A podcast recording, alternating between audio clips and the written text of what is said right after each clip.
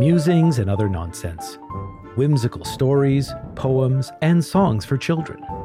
Written and read by Peter G. Reynolds. That's me. This story is called The Floor is Lava.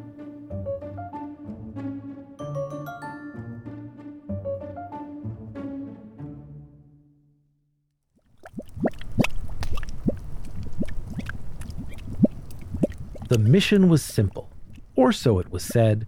Just get from the couch to your big, comfy bed. My brother said, Easy. Sam was his name, and he died on the carpet, consumed by the flame.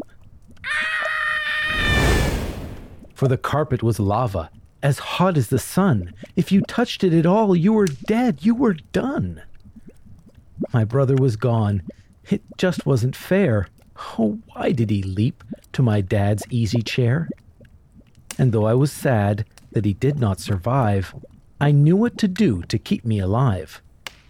You only should jump as far as you're able. So I moved from the couch to our old coffee table. I took a deep breath and bent both my knees and flew through the air with the greatest of ease.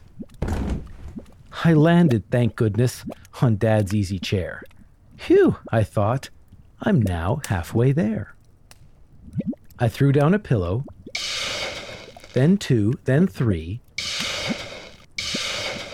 It made a nice path to the hallway, you see. But now I was stuck. I had to be clever. These pillows won't last in the lava forever. Then I saw a hamper, filled to the brim. The distance was great, my chances were slim.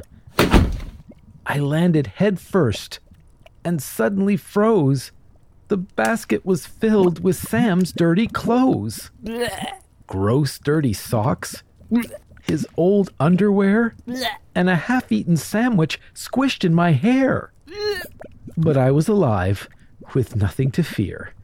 I'd just take a shower for more than a year. My bedroom was close, just five steps away, fiery steps of death and dismay. Could I reach the door? No, it was too far. I could pull it closer, for it was ajar. I pulled out a shirt, held on to a sleeve. It smelled even worse, which is hard to believe. I swung it real hard, and that's all it took. It caught on the knob like a grappling hook. I pulled, and the hamper moved right to the door, but it started to melt on the hot hallway floor.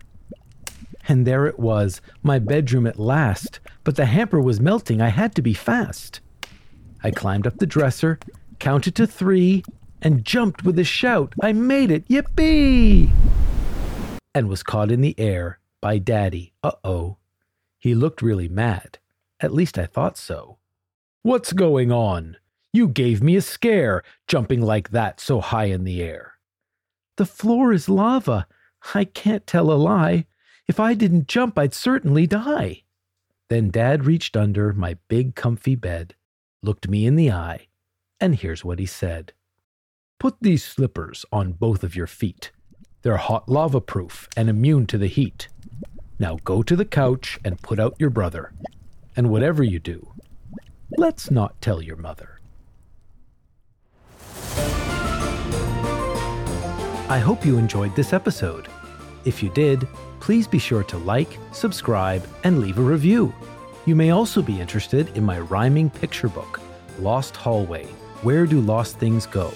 and my time traveling chapter book, Stitches in Time Travel. Both can be found on my website, storiesbypeter.com, and on Amazon. See you next time.